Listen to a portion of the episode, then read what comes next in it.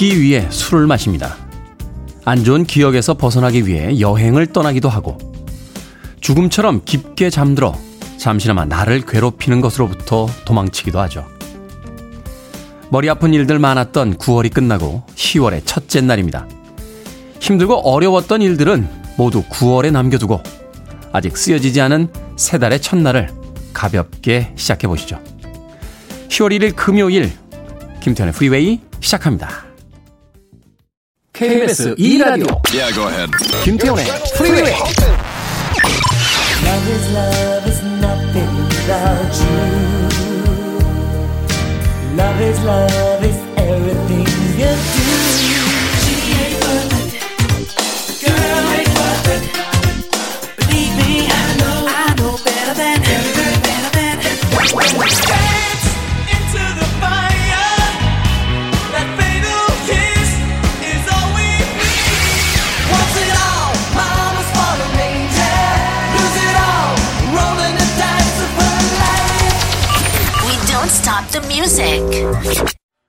세상을 떠났습니다. R&B 소울계의 아주 멋진 여성 아티스트였죠.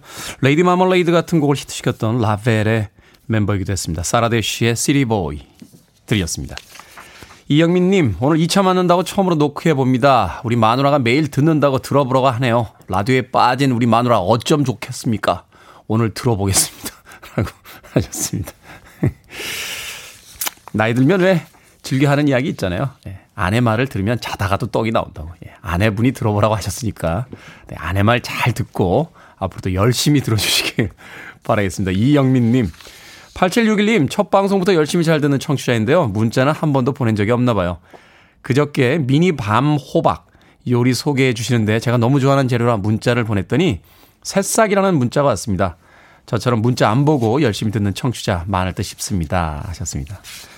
고맙습니다. 어디선가 뭐 들어주시면 그것만으로 충분합니다. 그래도 가끔 안부나 또 주변의 일상의 예, 재미있는 이야기들 보내주시면 또 제가 열심히 읽어드리도록 하겠습니다. 8761님. 어, 열심히 듣는 청취자인데 참여는 어, 몇번 안 하셨다고 제가 아, 아메리카노 모바일 쿠폰 한 장 보내드리겠습니다. 상품을 좀 보내드리면 또 재미가 있지 않겠습니까? 8761님. 자, 오이상구님, Good morning입니다, 테디. 어제 일찍 잤더니 컨디션 좋아요. 테디는 컨디션 어떠세요? 하셨는데, 늦게 잤는데 컨디션 괜찮습니다. 예, 금요일이니까요. 예, 오이상구님. 유지수님, 테디, 주중에는 주말을 기다리게 되고요. 막상 주말에 아이들 삼시세끼 챙기다 보면 차라리 출근하는 게 낫다 싶습니다. 저 청개구리인가요? 라고 하셨습니다. 우리네 인생이 그렇죠. 어, 짜장면 먹으면 짬뽕 먹고 싶고, 짬뽕 시켜놓고 나면 옆 테이블에서 먹는 짜장면이 맛있어 보이고, 아이들이 조금 크면 이제 주말에 집에 잘 안 있으려고 할 겁니다. 예, 그때 또 아쉽습니다. 아, 너희들은 엄마랑 안 놀아주고 어디 가니? 하는 이야기 나오게 되는데요. 그때까지 아이들 커가는 모습 또 즐겨보시는 건 어떨까 하는 생각 듭니다. 네, 너무 바깥에 떨어져 있는 사람의 낭만적인 이야기인 거예요. 유지수님. 이야기 해놓고 나니까 저도 죄송해졌어요. 마트 상품권 하나 보내드릴게요. 아이들 반찬 맛있게 사다 해주시길 바라겠습니다. 콩으로 오셨는데요. 샵 1061로 다시 한번 이름과 아이디 보내주시면 저희들은 모바일 쿠폰 보내드립니다. 짧은 문자는 50원, 긴 문자는 100원입니다. 3164님, 안녕하세요, 테디. 저는 김진성입니다. 어김없이 주말이 다가와 로또를 사려고 하는데, 테디님도 로또 사시나요? 사셨으면 1등 대박 맞길 기원합니다. 하셨습니다. 네. 오우, 로또 사시면서 저한테 1등 대박 맞길 기원한다고요? 제가 1등 하면 3164님, 아, 공동 1등? 그럼 상금 나눠야 되잖아요. 2등 정도 노리고 계신 겁니까? 3164님. 저는 로또 안 사요. 어, 왜냐면, 예전에 아주 힘들 때도 로또는 안 샀어요. 어, 어떤 분이 그러시더라고요. 형은 왜 로또 안 사? 라고 물어봤더니, 야, 인생 역전당한다. 지금도 잘 살고 있다. 하면서 로또를 안 사셔서 그 이야기가 꽤나 재밌어서 예, 좌우명처럼 이야기하다 보니까 로또를 잘 안 삽니다. 얼마 전에 부산 갔을 때요. 후배가 한 장 사줬어요. 그 같이 간 멤버들끼리 이렇게 딱 모아가지고 로또를 사주면서 자, 한 장씩 하고 나눠주더라고요. 그래서 제가 그날 선언했습니다. 야, 우리는 누가 맞든지 간에 그냥 그 사람이 다 갖자. 뭐 나눠갖고 이런 거 없다. 괜히 싸움 난다. 누가 맞든 그냥 그 사람이 다 갖는 거로. 이야기라도 그렇게 해놓으면 나중에 맞은 사람이 나눠줄 때 왠지 공돈 생긴 것 같고 기분이 더 좋지 않을까 하는 생각이 들더군요. 저 5천 원짜리 맞았는데 아직도 못 바꿔서 지갑 안에 가지고 다닙니다. 돌아다니다가 로또 네, 판매점 보면 요거 한 장은 바꿔야 되지 않나 생각하고 있습니다. 3164님, 아무쪼록 제가 2등 할 테니까요. 1등 맞으시길 제가 바래드립니다. 자, 아메리카의 음악으로 갑니다. 역시나 로또에도 마술이 필요하겠죠. You can do magic.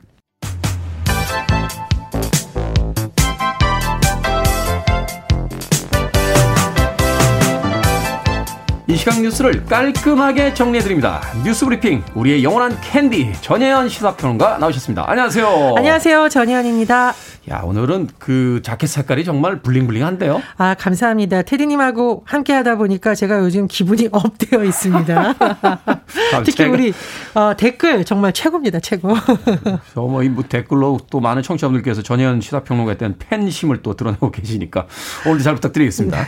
자, 10월 1일 오늘부터 국정감사 시작이 됩니다. 대선을 앞둔 이제 국감에서 아주 열띤 분위기일 것 같은데 주요 쟁점이 어떤 것들이죠? 예, 청취자 여러분 주제가 무거우니까요. 제가 가볍게 한번 시작해 보겠습니다. 10월 하면 뭐가 떠오르시죠, 테디님? 10월의 마지막 밤. 예, 저도 그걸 떠올르고요. 기자 시절에 이 질문에 제가 호빵 이렇게 대답했다가 엄청 혼났습니다. 왜냐하면 어, 정치부 기자들이 10월이 바빠요. 왜냐? 10월은 정치의 계절 국정감사가 진행이 됩니다. 그렇죠. 자, 특히 내년 대선 얼마 남지 않았죠. 한 5개월 정도밖에 남지 않았다 보니까 올해 국감의 핵심 쟁점, 물론 뭐 정책적인 부분이 중요합니다만 아무래도 여야의 대선 주자와 관련된 사건, 의혹들이 가장 주목을 받는 쟁점이 될 것이라는 전망이 나오고 있습니다. 네.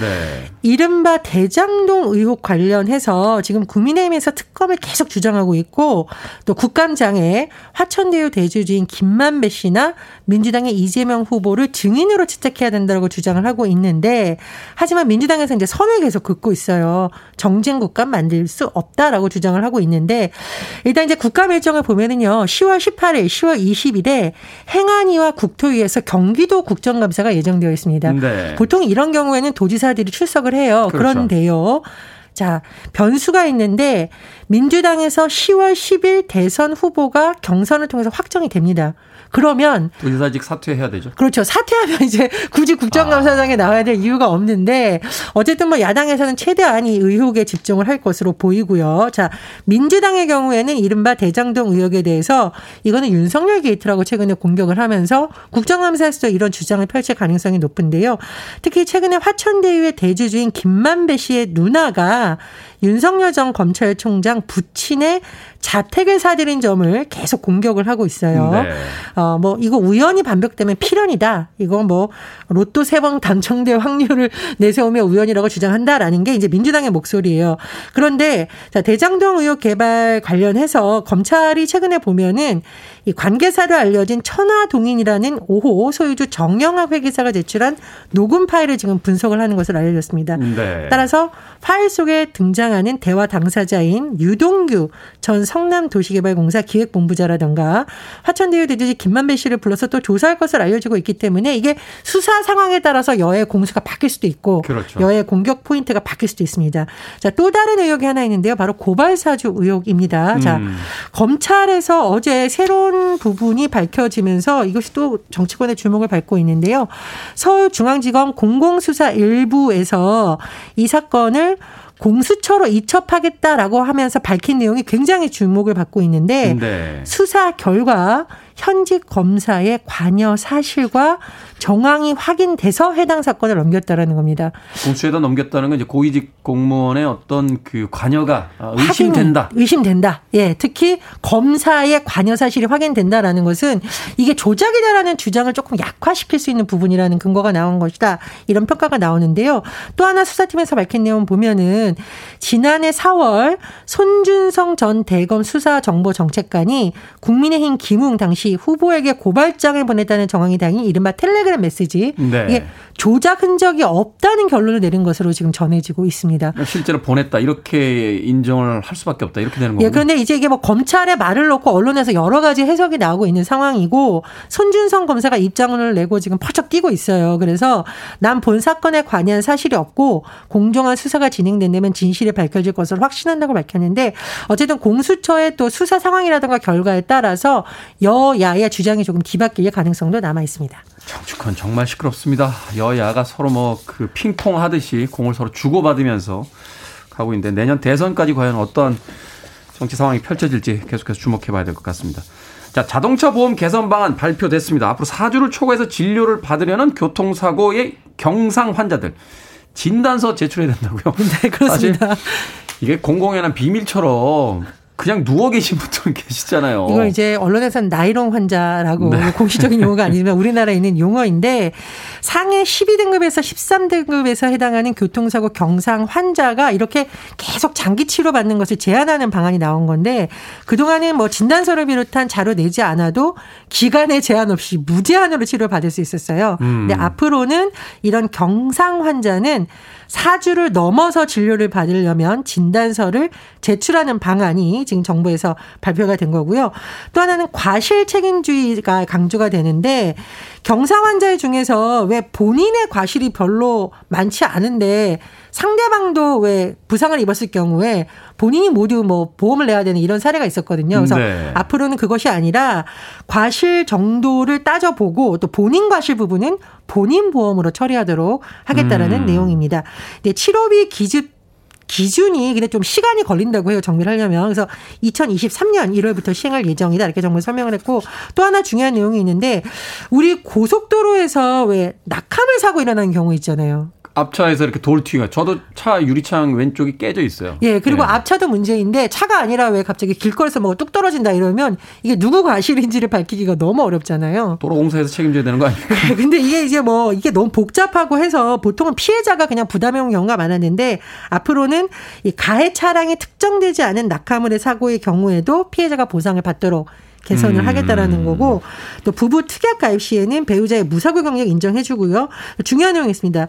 군복무를 하고 있는 경우 또는 군복무 예정자가 만약에 교통사고로 숨질 경우에 이 상실 수익액을 계산할 때 병사급여가 적용이 됐었는데 앞으로는 일용 근로자 급여를 기준으로 적용을 하겠다는 내용입니다. 병사 근로자 그건 아니죠. 군대에 가 있다고 직업군인도 아닌 사람들을 그 군대 봉급으로 계산한다는 건 월급으로 계산한다는 건 좀 아닌 것 같은데요. 예, 뭐 간만에 정부에서 좀 좋은 바 발표했다 이런 내용도 좀 나오고 있네요. 네, 이거 정리해야 됩니다. 왜냐하면 우리가 낸 보험료가 그 새고 있다라는 그 이야기니까 정리가 돼야죠. 자, 경제 트렌드로 가보겠습니다. 명차의 어떤 대명사 같은 영국의 롤스로이스 내연차 시대를 끝내겠다. 이제 전기차로 완전히 돌아서겠다. 이런 내용, 내용인가요? 예, 롤스로이스 최고 경영자인 토르스텐 밀러 웨트비쉬가 9년 안에 휘발유 차량 판매 종결하겠다 이렇게 선언을 했습니다. 그래서 2030년 4분기부터는 전면적으로 전기차 생산만 하겠다 이렇게 밝힌 건데요. 이게 1904년부터 계속된 롤스로이스 역사상 가장 중요한 결정이다 강조를 했었고요. 음. 그리고 이제 롤스로이스에서 뭐 소위 완전한 전기차로 준비해온 것이 스펙터라고 해요. 그래서 스펙터. 예, 곧 테스트하기 시작을 해서 2023년 4분기에 출시하겠다 이렇게 밝혔고요. 또 현대차 브랜드 중에서 제너시스가 제네시스. 예, 2025년부터 모든 차량은 전기나 수소차로 출시하겠다고 이미 발표를 했었는데 최근에 전기차 전용 모델 GV60를 전 세계에 공식적으로 공개를 했습니다. 이게 얼굴 인식으로 문이 열리고요. 또 지문으로 시동을 거는 방식 등이 탑재되어 있다고 합니다. 그런데 이제 전기차 시장이 기존 자동차 제조사뿐만 아니라 뭐 리비안 루시드 모터스를 비롯해서 이른바 신흥 전기차 업체들이 잇따라 고성능 전기차 선보이겠다 이렇게 발표한 상황이기 때문에 뭐 새로운 성능이 탑재된 차량이라던가 이런 것이 더 많이 선보여질 가능성이 높아졌습니다. 그렇군요. 이제 본격적인 전기차의 시대가 열리는 것 같습니다. 자, 오늘의 시사 엉뚱 퀴즈 어떤 문제입니까? 예, 자동차 보험 개선 방안 소식 전해드렸습니다. 어, 쓸데없이 새는 보험금 없어지면 좋겠는데 보험금 세는 것도 안 되지만 뚝에 물이 새는 것도 큰일입니다. 아, 그거 큰일이죠. 예, 시사 엉뚱 퀴즈 나갑니다. 두 개의 구멍이 나서 물이 새는 걸 발견한 한 소년이 이 손가락으로 또 주먹으로 팔뚝으로 구멍을 막아서 마을을 구한 이야기 기억나시죠? 어릴 때 이거 읽었죠. 예, 이 소녀는 바로 국토의 6분의 1이 바다보다 낮은 지대를 간척해 만든 나라 네덜란드 소년입니다. 자, 네덜란드를 나타내는 한자 무엇일까요? 1번 화란, 2번 풍란, 3번 토란, 4번 명란. 정답 아시는 분들은 지금 보내주시면 됩니다. 재미는 오답 포함해서 총 10분께 아메리카노 쿠폰 보내드리겠습니다. 뚝에 구멍이 나서 물이 새는 걸 발견한 한 소년이 자신의 팔뚝으로 마을을 구한 이야기 기억하실 겁니다. 자, 바다보다 낮은 땅, 네덜란드의 소년인데요. 이 네덜란드를 나타내는 한자어는 무엇일까요? 1번 화란, 2번 풍란, 3번 토란, 4번 명란 되겠습니다. 문자번호 샵 1061, 짧은 문자 50원, 긴 문자 100원, 콩으로는 무료입니다. 뉴스 브리핑 전혜연 시사평론가와 함께했습니다. 고맙습니다. 감사합니다.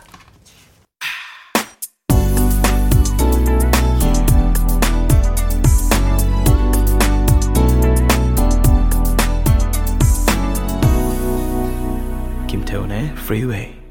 오랜만에 들었네요. 샬라마의 A Night to Remember 들으셨습니다.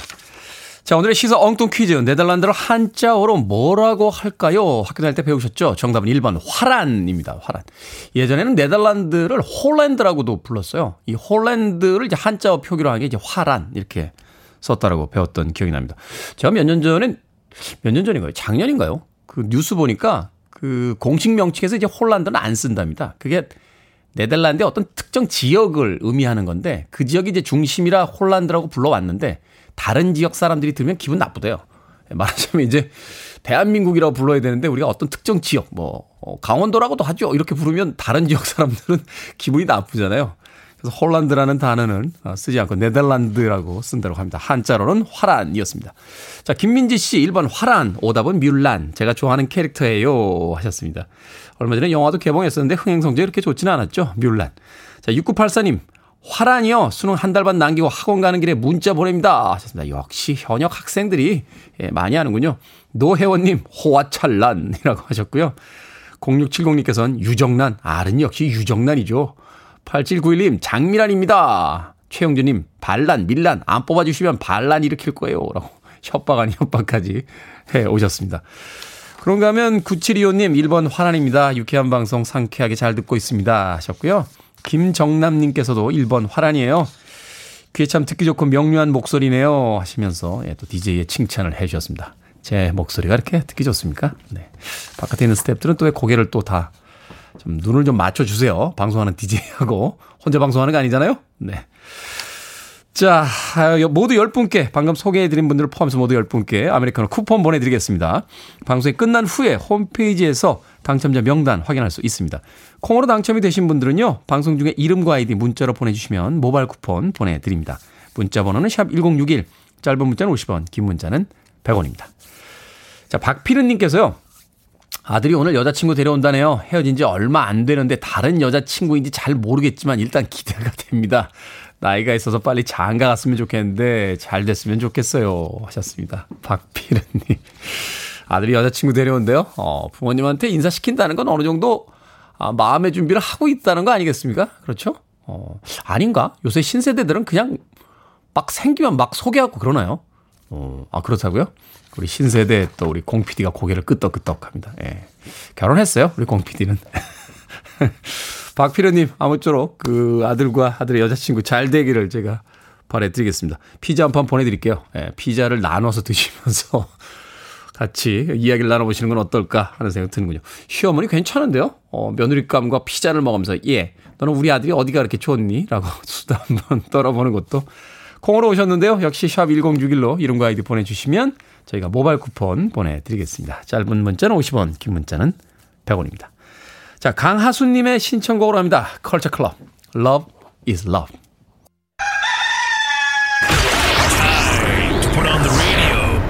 김태훈의 Freeway.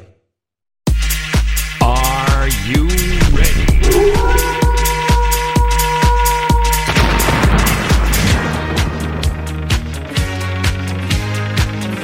누군가의 조언이 필요하다면 테디를 불러주세요. 결정은 해드릴게. 신세계 상담소.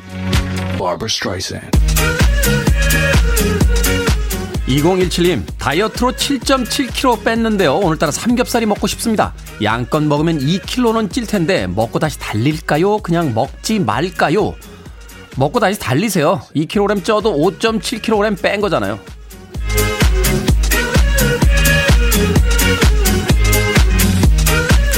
4762님, 엄청나게 큰 무 하나를 샀는데, 무 생채를 할까요? 깍두기를 담을까요? 테디 답 기다리며 무만 째려보고 있습니다. 깍두기, 그냥 깍두기.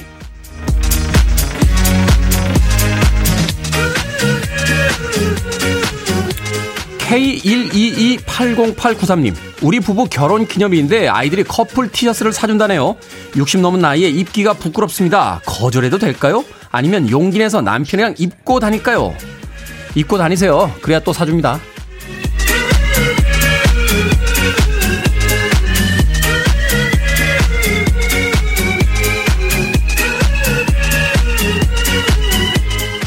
구자춘님, 아내가 장롱 면허를 꺼내더니 운전을 가르쳐 달라네요. 부부가 운전 연습 같이 하면 100% 싸운다는데 가르쳐 줄까요? 말까요? 가르쳐 주세요. 어차피 부부는 싸웁니다. 오늘 소개된 분들에게 선물 보내드립니다. 끊이지 않는 고민 계속해서 보내주시면 됩니다. 문자번호 샵 1061, 짧은 문자는 50원, 긴 문자는 100원, 콩으로는 무료입니다.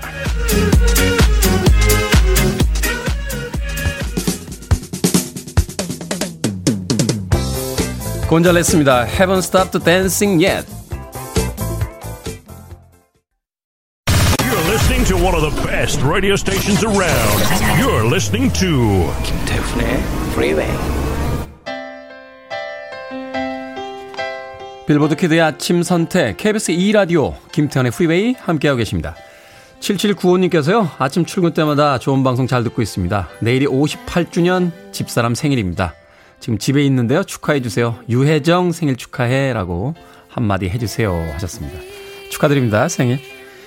1부 끝곡은 데비 깁슨입니다. Lost in Your Eyes. 잠시 후 2부에서 뵙겠습니다.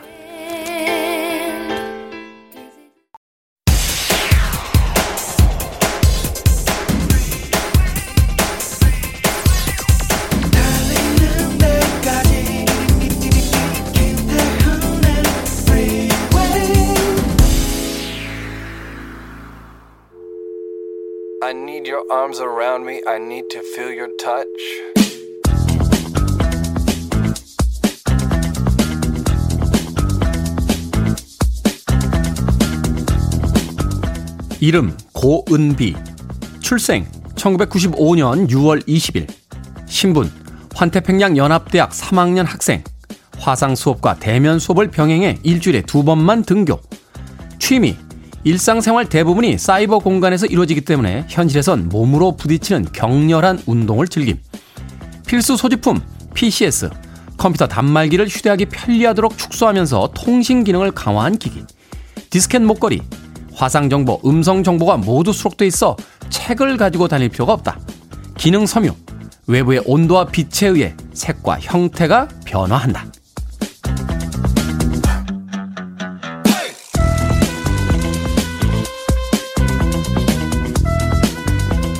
뭐든 읽어주는 남자. 오늘은 1995년에 예측한 2015년 미래 대학생의 모습을 읽어드렸습니다. 환태평양 연합대학은 생기지 않았지만 작은 USB 하나면 수많은 강의 파일을 넣어 다닐 수 있고 하루 종일 컴퓨터 앞에 앉아 있느라 일부러 격한 운동을 찾아 하는 건 딱 지금 이야기네요. 자동차가 하늘을 날지는 아직 못하지만 자율주행이 가능해졌고요. 어디에 있든 얼굴 마주보며 수업과 회의가 가능한 시대. 20년 전만 해도 상상이나 했겠습니까? 요즘은 1년만 지나도 세상이 휙휙 달라지는데요. 지금 아이들이 꿈꾸는 20년 뒤의 미래 세상은 어떤 모습일지 문득 궁금해집니다. 비아비지의 When I Grow Up 들으셨습니다. 자, 이 곡으로 김태현의 프리웨이 2부 시작했습니다. 앞서 일상의 재발견, 우리 하루를 꼼꼼하게 들여다보는 시간, 뭐든 읽어주는 남자. 오늘은 1995년에 예측한 2015년 미래 대학생의 모습을 읽어드렸습니다. 뭐 거의 그대로 실현되지 않았나 하는 생각이 드는군요. 김시영님, Back to the Future 2에 나왔던 미래도 지났습니다. 하셨습니다. 그렇죠. Back to the Future에서 상상했던 그 미래도 이제 지났습니다. 김지연님, 20년 전에 보이는 라디오로 잘생긴 테디 보며 라디오 듣는 것도 상상 못했죠. 하셨습니다. 사실 그때 보이는 라디오가 있었어야 되는데, 그땐 진짜 끝내주게 생겼었거든요. 지금은 그냥 잘생긴 정도입니다만, 20년 전엔 정말 끝내주게 생겼었습니다. 김지연님. 정경환님, 생수 사 먹을지 누가 알았을까요? 미래의 손목에 바코드 다 새겨져 있지 않을까요? 하셨는데, 그렇죠. 뭐 사람까지는 아닙니다만 최근에는 이 반려동물들 그 목 뒤에다 침 넣잖아요. 그 잃어버리게 되면 이제 찾고 그 주인의 정보가 다 들어가 있는. 뭐 사람들에게 그렇게 하지 않는다는 보장도 없는 것 같아요. 제 기억이 맞다면 어린 시절에 코미디 프로 이렇게 보는데요. 이마룡 선생님이 나오셔서 미래를 배경으로 한 코미디였어요. 근데 슈퍼에서 이렇게 어 물 얼마예요? 그럼 물을 한 병 이렇게 사서 드세요. 그러니까 사람들이 막 웃었어요. 관객들이 와 물을 사 먹어 와 하고 막 웃었는데 지금은 다 물을 사 먹고 있습니다. 상상했던 많은 것들이 이루어진다라고 하니까 그렇다면 기왕이면 디스토피아적인 것보다는 좀 좋은 상상을 많이 해보는 건 어떨까 하는 생각도 드는군요. 자, 포털 사이트에 김태훈의 Freeway 검색하고 들어오셔서요. 게시판에 여러분 주변에 의미 있는 문구라면 어, 뭐든지 읽어드릴 만한 그런 문구를 남겨주시면 됩니다. 뭐든 읽어주는 남자. 홈페이지 게시판 사용하시면 되고요. 말머리 뭐든 달아서 문자로도 참여가 가능합니다. 문자번호 샵 1061, 짧은 문자는 50원, 긴 문자는 100원, 콩으로는 무료입니다. 채택되신 분들에게는 촉촉한 카스테라 그리고 아메리카노 두 잔 모바일 쿠폰 보내드리겠습니다. I want it. I need it. I'm desperate for it. Okay, let's do it. 김태훈의 Freeway. 70년에 가까운 역사를 가진 시리즈물이죠. 007. 주제곡 두 곡 이어서 들려드렸습니다. 시나이스턴의 For Your Eyes Only 그리고 듀란 듀란의 Of You to a Kill까지 두 곡의 음악 이어서 보내드렸습니다. 음악을 듣다 보니까 이 두 편의 영화에서의 제임스 본드는 로저 무어 경이었네요. 네. 맞지 않습니까? For Your Eyes Only도 그렇고 듀란 듀란의 A View to a Kill도 그렇고 예. 우리 기술 감독님께서 아니라고 흔드셔서 깜짝 놀랐습니다. 예. 무어 맞습니다. 제임스 본드 시리즈가 꽤 많았죠. 숀 코네리로 시작을 했고 조지 라젠비가 한 편, 여왕폐하의 007이었나요? 한 편 출연을 했었고 그 다음에 다시 숀 코네리가 됐다가 로저 무어로 갔다가 티모시 달튼이 했다가 피어스 브로스난을 거쳐서 현재 다니엘 크레이그까지 네. 요 정도는 다 외우고 있어야 네, 영화 평론을 할 수 있습니다. 예, 조지 라젠비까지 알고 있어요. 조지 라젠비는 그 모델 출신으로 알려져 있는데 굉장히 멋진 그 피지컬을 가지고 있었어요. 네. 007 영화 참 좋아했던 기억이 납니다. 1편부터 최근작까지 한 편도 빠짐없이 다 봤던 기억이 나는데. 시나 이스턴의 For Your Eyes Only 그리고 듀란 듀란의 A View to a Kill까지 두 편의 007 영화 주제곡 이어서 들려드렸습니다. 자, 0400님께서 매일 아침 테디 목소리 들으며 출근합니다. 출근 시간 잠깐이지만 아침마다 감사합니다. 해 주셨습니다. 들어주시니까 제가 감사하죠. 김선양님, 방학 동안 아침 운동할, 운동할 때 우연히 듣게 돼서 매일 아침 프리웨이와 시작하는 20년차 직장인입니다. 시사 문제에 청취자들의 재치 넘치는 오답 듣는 게 묘하게 중독이 됐습니다. 비슷한 세대여서 그런지 선곡도 마음에 쏙 들어요. 해 주셨습니다. 고맙습니다. 저희들 선곡은 20세기의 음악들을 어, 들려드립니다. 1980년대를 중심으로 해서 뭐 90년대 또 70년대, 60년대 음악까지도 들려드리니까요. 20세기의 음악들 많이 신청해 주시길 부탁드립니다. 자, K122323734님께서 둘째 딸 사주 보러 서울 갑니다. 딸 삶이 힘들어 보러 가요. 매일 아침 일찍 나오느라 힘드시죠? 오늘도 화이팅 하세요. 하셨습니다. 웃어서 죄송합니다. 예, 사주 보러 가신다고 해서 웃었는데 딸의 삶이 힘들어서 보러 간다라고 하니까 또 마음이 그러네요. 그렇죠. 힘든 삶이 올 때 어딘가에 좀 기대 보고 싶은데 그 기댈 곳이 마땅치 않을 때 이런 식으로라도 마음의 위로를 받는 그런 행동들을 하게 되죠. 저는 제가 직접 봤던 적은 없는데요. 주변 어른들이 어릴 때 예, 가끔 봐주셨고 예, 나이 들어서 28살 때 한번 예, 봤어요. 그 뒤로는 그냥 제 주변에 봐주시는 분들이 예, 저는 원치 않는데 억지로 봐주셔서 어쩔 수 없이 제가 사주를 몇 번 본 적이 있습니다.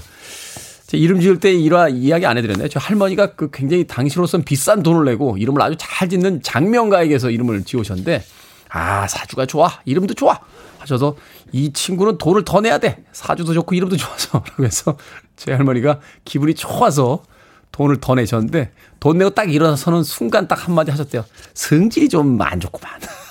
하셔서 제 할머니가 돌아가시 직전까지 저한테 저놈이 저놈이 하여튼 성질이 안 좋다고 했던 이야기를 아직도 기억하고 있습니다. 예, 나이가 좀 먹으니까 성질도 좀 괜찮아지지 않았나 하는 생각 드네요. 예, 갑자기 또 할머니 보고 싶어지네요. 글렌 메데이로스와 바비 브라운의 음악으로 갑니다. She ain't worth it.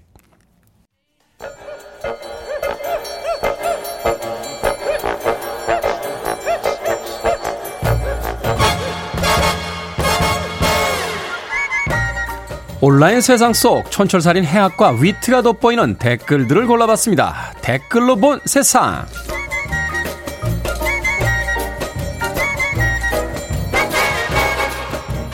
첫 번째 댓글로 본 세상. 미국에 사는 빌 씨는요, 청설모 한 마리가 자기 트럭 본체로 들어가는 걸 목격했습니다. 이상한 생각에 엔진 덮개를 열었더니 엔진룸은 물론 작은 틈까지 호두로 가득 차 있었는데요. 호두를 전부 꺼내자 커다란 양동이 7개가 가득 찰 정도였다는군요. 여기에 달린 댓글들입니다. 설레발 치지마님, 와, 겨울에 배 터지게 먹는 행복한 상상하면서 모았을 텐데, 야, 엄청나게 모아뒀네요. 수H님, 월동 준비 열심히 했는데 집을 잘못 구했네요. 청설모에 억장 무너지는 소리가 들려요. 불쌍한 청설모는 월동 준비를 위해 모은 호두를 다 잃게 생겼군요. 우린 여기서 교훈을 하나 얻게 되죠. 분산 투자 안 하고 몰빵하면 한 번에 다 잃는다. 아, 어제 주가 어떡할 거야.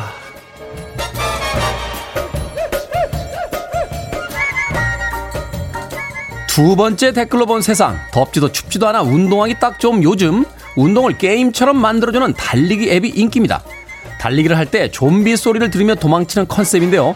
주변 상황을 중계받으며 뛰다 보면 어플에 보급품 아이템이 쌓이고 이걸로 게임 속의 베이스 캠프를 꾸밀 수 있다고 합니다. 힘들어서 속도를 줄이면 좀비가 바로 뒤까지 쫓아왔다는 경고음도 울린다는데요.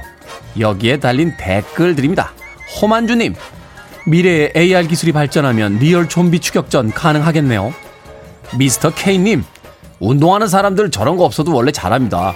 운동 안 하는 사람들이 구입해서 서너 달 하고 관두겠죠. 한 영화 평론가가 결국 세상은 영화가 될 것이다 라고 말했었는데요. 그 이야기 이젠 바뀌어야 할 것 같습니다. 결국 세상은 게임이 될 것이다. 아, 주말에 오징어 게임이나 다시 봐야겠다.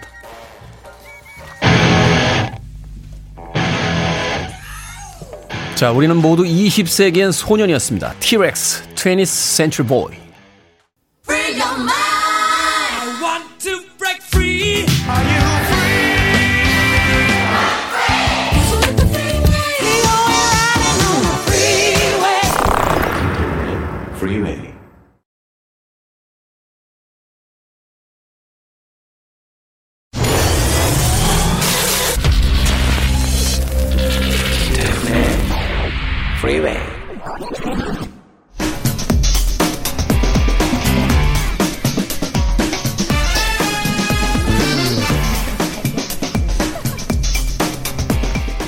최근 후 볼만한 영화 한 편 소개해 드립니다. 신의 한수 오늘도 허나몽 영화 평론가 이제 영화 전문 기자 함께합니다. 어서 오세요. 안녕하세요. 안녕하세요. 안녕하세요. 왜 허나몽 영화 평론가 벌써 네. 등장부터 힘이 없습니까? 아, 아니, 아직 아무 얘기 안 했는데 아니, 제가. 이렇게 딱 오기 전에 네. 잠시 이렇게 준비 시간 갔잖아요. 네. 근데 김태훈 그 디제이님하고 이재희 기자님께서 뭐 LA 두 분 갔다 와가지고 저만 딱 빼놓고 뭐 아, 어디가 좋네, 뭐 어디가 좋네. 그래서 야 저렇게 또 둘이 편을 먹네. 네, 안 갔다 힘이 좀 오셨어요? 빠졌습니다. LA 안 다녀오셨어요? 일부러 안 갔습니다. 왜요? 오늘 허나몽 영화 평론가는 별로 할 얘기가 없겠네. 그래서 지금 힘이 빠졌습니다. 오늘 영화 근데 화제작입니다. 자, 그쵸. 제 여섯 번째 6대 본디 다니엘 크레이그의 이제 마지막 007 출연자. 원래는 이제 스펙터에서 그만하겠다라고 했다가 네. 마지막으로 한 편만 더 출연하자라고 해서 네. 이 영화의 이제 마지막 출연작인데 007 No Time to Die 지난 9월 29일 날 개봉을 하고 지금 뭐 흥행 성적이 제일 좋은 그런 그쵸. 영화로 지금 알려져 있는데 두 분의 평점부터 일단 들어봅니다. 네, 저의 007 No Time to Die 평점은 5개 만점에 3개 반 입니다. 세개 반. 네, 많이 좋죠. 많이 좋. 네. 최근에 사실 SNS에 이 007 영화에 네. 대해서 실망했다는 평들이 많이 올라와서 좀 아, 긴장했는데 세개 반. 아, 아닙니다. 저도 실망했지만 어, 좀 높이 준 이유가 있습니다. 아 그렇습니까? 네, 이따 말씀드리죠. 잠시 후에 들어보도록 네. 하겠습니다. 자 이제 영화 전문 기자 저도 별 3개 반입니다. 별세개 반. 네. 오 높게 주셨네요. 네, 분명히 아쉬운 지점이 있기는 한데, 어, 이 시리즈를 쭉 다- 다니엘 크레이의 007을 사랑하고 보아왔던 관객들에게는 충분히 즐겁고 선물이 될 만한 영화라서 아 3.5개로 했습니다. 하긴 생각해 보면 카지노 로얄이나 스카이폴은 네 개였잖아요. 네. 또 굉장히 아, 높은 점수를 받았죠. 스카이폴 같은 경우는 정말 007 시리즈의 음. 최고작 중 하나라고 그죠. 생각합니다. 그러니까 네. 이걸 스파이물로만 보기엔 너무 아까운 맞아요. 드라마들이 네. 있어서. 자, 007 시리즈 이제 25번째 작품인데 줄거리 좀 소개를 해 주시죠. 네, 어, 우리의 007 제임스 본드 스펙터의 그 전작인 스펙터에서 그 레아 세이두가 연기한 메들린과 연인이 됐습니다. 연이 돼서 총 탁 버리고 떠나잖아요. 그렇죠. 네. 그래서 이번에 No Time to Die에서도 아, 이탈리아의 굉장히 고풍스러운 그 시골 마을로 여행을 가요. 네. 아, 둘만의 시간을 가지려고 하는데 갑자기 어디선가 누군가 바로 스펙터가 나타나가지고 공격을 합니다. 어디선가 갑자기 스펙터가 나, 스펙터 네. 잡히지 않았습니까? 어, 근데 또 있어요. 그 또 부하들이 아, 또 있어요. 부하들이 있군요. 또 문어발이잖아요. 아, 그렇구나. 네, 여기저기 아, 퍼져 있죠. 마크가 그래서- 무너져. 네. 네. 제임스 본드가 아니 이 사실을 누가 알 수가 없는데 내가 여기 있는 그렇다면 걸. 예, 그렇다면 이것은 메들린이군. 이라고 하면서 아, 자기 여자친구를 네, 둘의 연인 사이가 끝납니다. 그러고 5년이 지나요. 음. 예, 그리고 또 제임스 본드는 은퇴 상태인데 어, 미국 CIA에서 어느 박사를 찾아달라고 부탁을 합니다. CIA 친구 있잖아요. 어, 네, 그렇죠. 펠릭스 라이트인가? 맞아요. 네네네. 그 친구의 부탁으로 박사를 찾았는데 이 박사가 스펙터의 수하에 들어간 지 알았는데 그 스펙터가 나쁜 놈이지 알았는데 거기에 라미 말렉이 연기한 사핀이라는 다른 악당이 있었던 거죠. 또 다른 여기까지. 악당. 네. 아, 더 말씀드리고 싶지만 안 될 것 같습니다. 더 듣고 싶은데. 아, 그렇죠. 극장에서 보셔야죠. 극장에서. 근데 사실 제가 좀 말씀드려도 재밌어 하시는 분들이 계시더라고요. 아니, 뭐 본인이 이렇게 자평을 하고. 저 아니면 칭찬받을 일이 없어서. 근데 이 작품이 굉장히 인상적으로 이제 소개가 됐던 것이 이제 다니엘 크레이그의 이제 마지막 작품이다라는 것도 있고. 네. 그 의미와 함께 이제 지난 007 영화의 어떤 그 클리셰들을 네. 또는 어떤 유산들을 아주 음. 집대성해서 하나의 그 어, 야심작으로 만들어냈다. 네. 사실 이 다니엘 크레이그가 등장한 007이 굉장히 인상적이었던 건 이 성장기를 보여주잖아요. 그 전에 007이 사실은 좀 단막으로 이렇게 끊겨서 진행이 됐다라면 그렇죠. 네. 이 다섯 편의 영화는 하나의 연대기적 순서로서 이제 진행이 돼서 굉장히 인상적이었는데. 그렇죠. 성장기라기보다는 노화라고도 볼 수 있고 왜냐하면 이 시리즈 안에서 다니엘 노- 크레이그의 네, 봐야겠군요. 제임스 본드가 체력적으로 굉장히 힘들어하거든요. 시리즈가 거듭될수록 되게 자신의 나이가 듦과 육체의 쇠락함에 대해서도 고민하게 되고 요원으로서 하지만 그 안에서도 계속 영웅적인 선택들을 해 나가거든요. 특히 이번 시리즈 같은 경우에는 과거 우리가 007 하면 떠올렸던 뭐 007 살인 번호나 007 여왕 폐하 대작전 같이 음. 유명했던 그 시리즈들이 가지고 있는 유산들을 굉장히 재미있게 활용을 하거든요. 네. 뭐 예를 들면 그 아까 펠릭스 말씀을 하셨는데 라이트. CIA 요원이자 007의 거의 유일한 절친이거든요. 이 사람과 굉장히 카지노 로얄에서도 서로 공조를 하고 이런 모습을 보여줬었는데 여기서는 이 펠릭스가 퇴장하는 것을 007 살인 번호에서 이제 같은 이야기로 따와서 여기서도 등장을 하고요. 네. 뭐 여왕폐하 대작전 같은 경우에는 유명하게도 007에게 이제 최초로 그의 사랑이 나온, 네, 결혼. 사랑이 나온 그런 시리즈잖아요. 그것과 비슷한 기조를 이번 영화에서도 이어가고 음. 또 007 여왕 폐하 대작전에서 가장 유명한 삽입곡이 루이 암스트롱의 곡도 또 동일하게 사용을 하기도 아. 하거든요. 이런 식으로 과거의 유산을 이어 나가면서 또 최초로 뭐 IMAX로 촬영을 한다던가 네. 역대 최장 길이의 러닝 타임 거의 3시간에 달하거든요. 3시간이 되더라고요. 네, 여기 어. 뭐 역대 최대 제작비 등 새롭게 또 시도한, 시도하는 것들도 이번 시리즈에서만 보실 수 있습니다. 예고편을 통해서 이미 많이 공개됐습니다만 그 어, 액션 장면들이 뭐 아, 대단하던데. 네, 그럼요.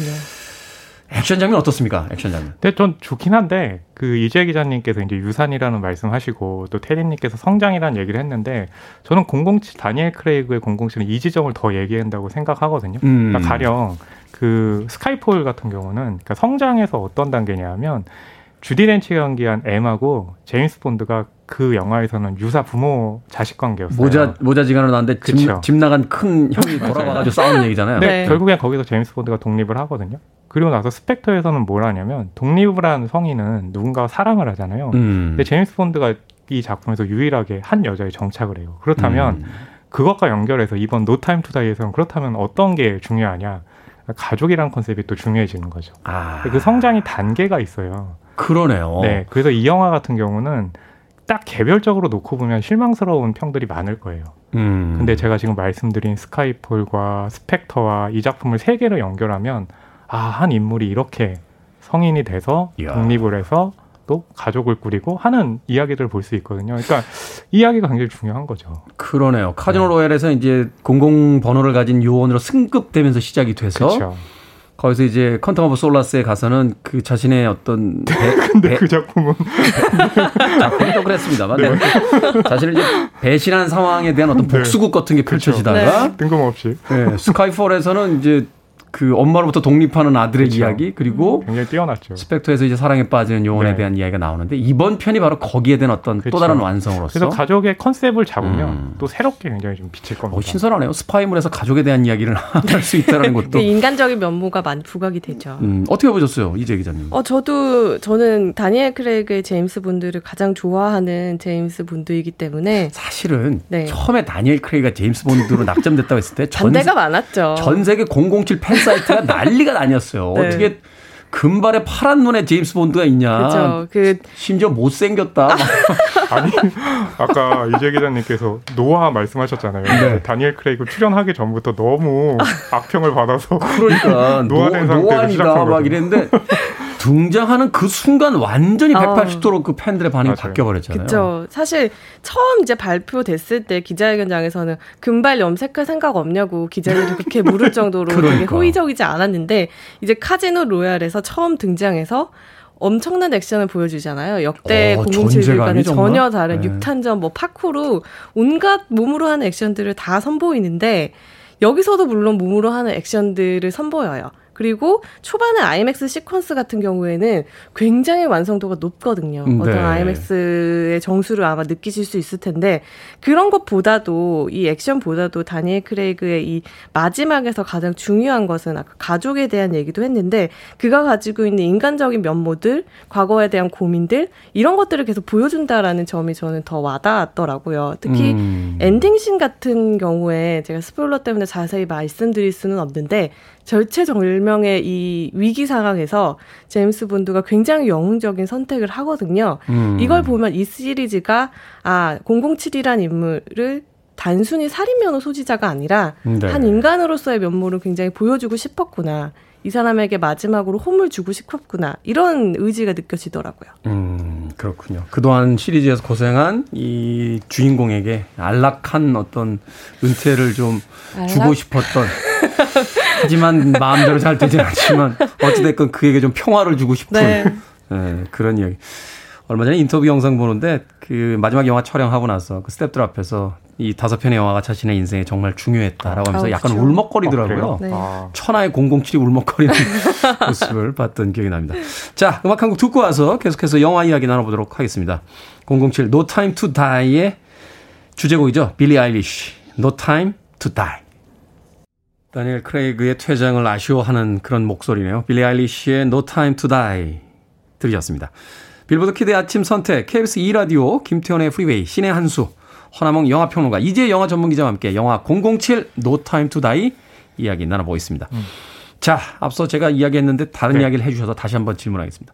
액션씬 어떻습니까? 아, 네. 역시 액션씬. 안 그래도 저도 좀 덧붙이고 싶었는데 네. 이 Time to Die의 액션에도 컨셉이 있어요. 뭐냐면 보통 액션은 제임스 본드의 전유물처럼 느껴지는데 이 영화에서는 제임스 본드가 마지막 장면을 제외하고는 모두 누군가와 함께 임무를 맡아요. 음. 예, 근데 그 누군가와 한다는 거는 뭐냐면 한때는 누군가를 보호하는 그리고 또 한때는 또 누군가와 그 여성 그 스파이와 또 동등한 입장에서 계속해서 누군가와 함께 하거든요. 그 네. 얘기는 뭐냐면 가족이라는 컨셉도 있지만 이제 그 다니엘 크레이그의 제임스 본드가 가졌던 유산을 또 누군가에게 넘겨줘야 돼요. 넘겨주는. 그렇죠. 그러니까 그 어. 컨셉에 맞춰 가지고 이 영화에서는 이제 액션 같은 경우도 둘이서 어떻게 합을 맞추는가 또 굉장히 중요한 거죠. 새로운 007이 등장한다는 그렇죠. 네.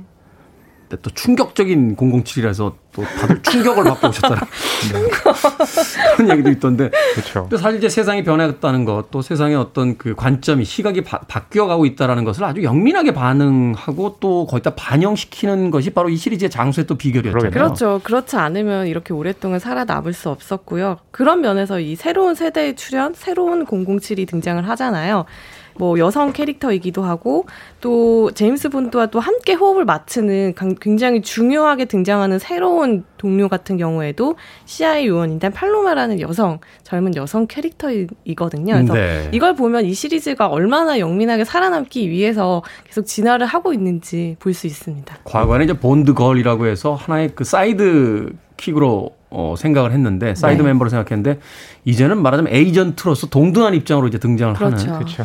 그런 지금 것들이 이재 기자님께서 팔로마라는 캐릭터 소개를 해주셨잖아요. 네. 그 팔로마를 연기한 배우가 아나 디 아르마스인데 네. 되게 재밌는 게 그 여기서 이제 아나 디 아르마스와 다니엘 크레이그 제임스 본드가 이제 쿠바에서 그 합을 맞추는데 이 작품을요 그 두 배우가 Knives Out이라는 작품에도 함께 출연했었는데 아 네, 거기서 그쵸. 거짓말을 하면 구토를 맞아요. 하는 음, 소녀가 네네네. 나왔었죠. No Time to Die를 촬영하고 나서 Knives Out을 촬영을 했거든요. 네. 근데 Knives Out은 이미 2년 전에 개봉을, 개봉을 했는데 했죠. 007 No Time to Die 같은 경우는 이제 그 팬데믹도 그렇고 해가지고 이제야 개봉을 해가지고 예, 굉장히 좀 재밌는 그 인연이 됐죠. 사실은 그 No Time to Die 개봉 행사에 섭외가 와서 네, 저, 저 사실 준비하고 있었거든요. 아. 1년 반 전에. 근데 아, 1년 반 계속 전에. 계속 연기되는 바람에 결국 그 행사 자체가 그럼 혹시 나갔어요. 네. 다니엘 크레이그가 내한할 예정이었던 아니, 그런 건? 아니고요. 그냥 아, 특집 네. 방송 하나였어요. 아, 네. 실망시켜드려 죄송합니다. 네. 실망이네요, 너무. 다니엘 크레이그 어떻습니까? 다니엘 크레이그. 너무 연기. 좋죠. 사실 제가 노화라고 말씀했지만 그 그만큼 시리즈에서 오랫동안 자신의 성장을 보여줬고 제가 가장 인상 깊었던 시리즈도 역시 Skyfall이었지만 어 현재에 와서는 막 Casino Royale이나 Spectre에서 보여줬던 그 액션만큼은 보여주지 못해요. 근데 초반에 아이맥스 액션 시퀀스에서 보여주는 여전히 뭐 오토바이를 타고 구르고 폭파씬에서도 살아남고 이런 걸 음. 보면 정말 007 never die다. never die였으면 좋겠다라는 그런 심정을 바로 다니엘 크레이그에게 투영시켜서 볼 수밖에 없죠. 그러네요. 몇 년 전에 숀 코네리도 사망을 했고 로저 모어도 사망을 한 네. 그 최후의 007 지금까지는 다니엘 크레이그의 그 나이듦 하지만 역시 불멸의 예, 네. 불사의 어떤 존재 이미지는 여전히 가지고 있다. 오토바이 아주 멋있게 타던데 예고편에서 네. 어, 그게 스티브 맥퀸이 탔던 그 브랜드더라고요. 아, 아. 그렇군요. 제가 좀 오토바이- 또. 오토바이 오. 아는데 아니 그 대탈주에서 타던 그 아, 그렇군요. 그걸 아, 틀렸네요, 제가. 인상 깊었던 장면 하나씩 소개해 주십시오. 어, 저는 정말 오토바이 장면을 말씀드리고 싶었어요. 네. 왜냐하면 그 초반에 이탈리아 시골 마을에서 계단이 굉장히 좁아요. 음. 근데 그 좁은 계단을 통해 가지고 오토바이를 타면서 제임스 본드가 액션을 펼치는데 야 저렇게 그 다니엘 크레이그는 자기가 힘들다고 하는데 더블 스턴트만 있다면 계속해도 좋을 것 같은데 너무 아쉽다. 예. 다니엘 크레이그가 전전 작품인가요? 이 무릎을 네. 심하게 다쳐가지고 네. 뛰지를 못한다고. 그렇죠. 예. 쉽지 그런- 않다고. 그 전작품이었죠. Spectre에서, Spectre에서. 예, 그런 일이 있었죠. 음, 네. 네. 그랬군요. 어떤 장면 인상 깊으셨어요? 저는 오프닝 시퀀스인데요. 여기서 그 오프닝은 007이 등장하지 않아요. 오프닝은 메들린 으로 시작을 해요, 영화가. 네. 메들린이 가지고 있는 충격적인 과거사로부터 시작을 하는데 거기서의 그 액션도 굉장히 좋고요. 뒤에 등장할, 후에 등장할 이 영화에서 가장 중요한 빌런을 소개하는 장면이기도 하고요. 노르웨이에서 촬영됐는데 아마 보시면 좀 깜짝 놀랄 만큼 그동안 007에서 보지 못했던 어떤 차가운 느낌의 액션이라서 저는 이 씬을 좀 주의 깊게 보시라고 말씀드리고 싶습니다. 네, 역시나 인상 깊었던 장면에서 액션 씬이 빠질 수가 없군요. 자, 영화 007 No Time to Die 두 분의 한 줄 평 들어보도록 하겠습니다. 네, 저의 한줄 평은요. 굿바이 다니엘 크레이그입니다. 사실 다니엘 크레이그의 이 제임스 본드 은퇴작이 아니었으면 저는 이 작품 자체가 굉장히 평범하고 너무 액션을 바른 작품이라고 생각을 했는데 아, 그래도 다니엘 크레이그를 보내기 위해서 이 사람들이 또 3시간 동안 마지막이라고 저렇게 고생시키면서 음. 네, 잘 보내주는구나 라고 해서 네, 별점 3개 반과 굿바이 다니엘 크레이그라고 한 줄 평을 하겠습니다.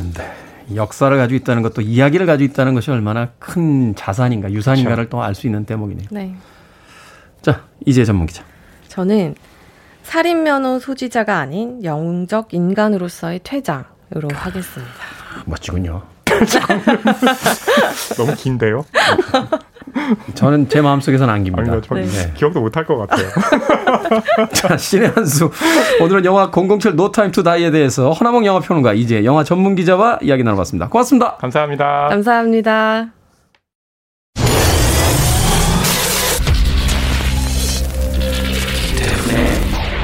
Freeway.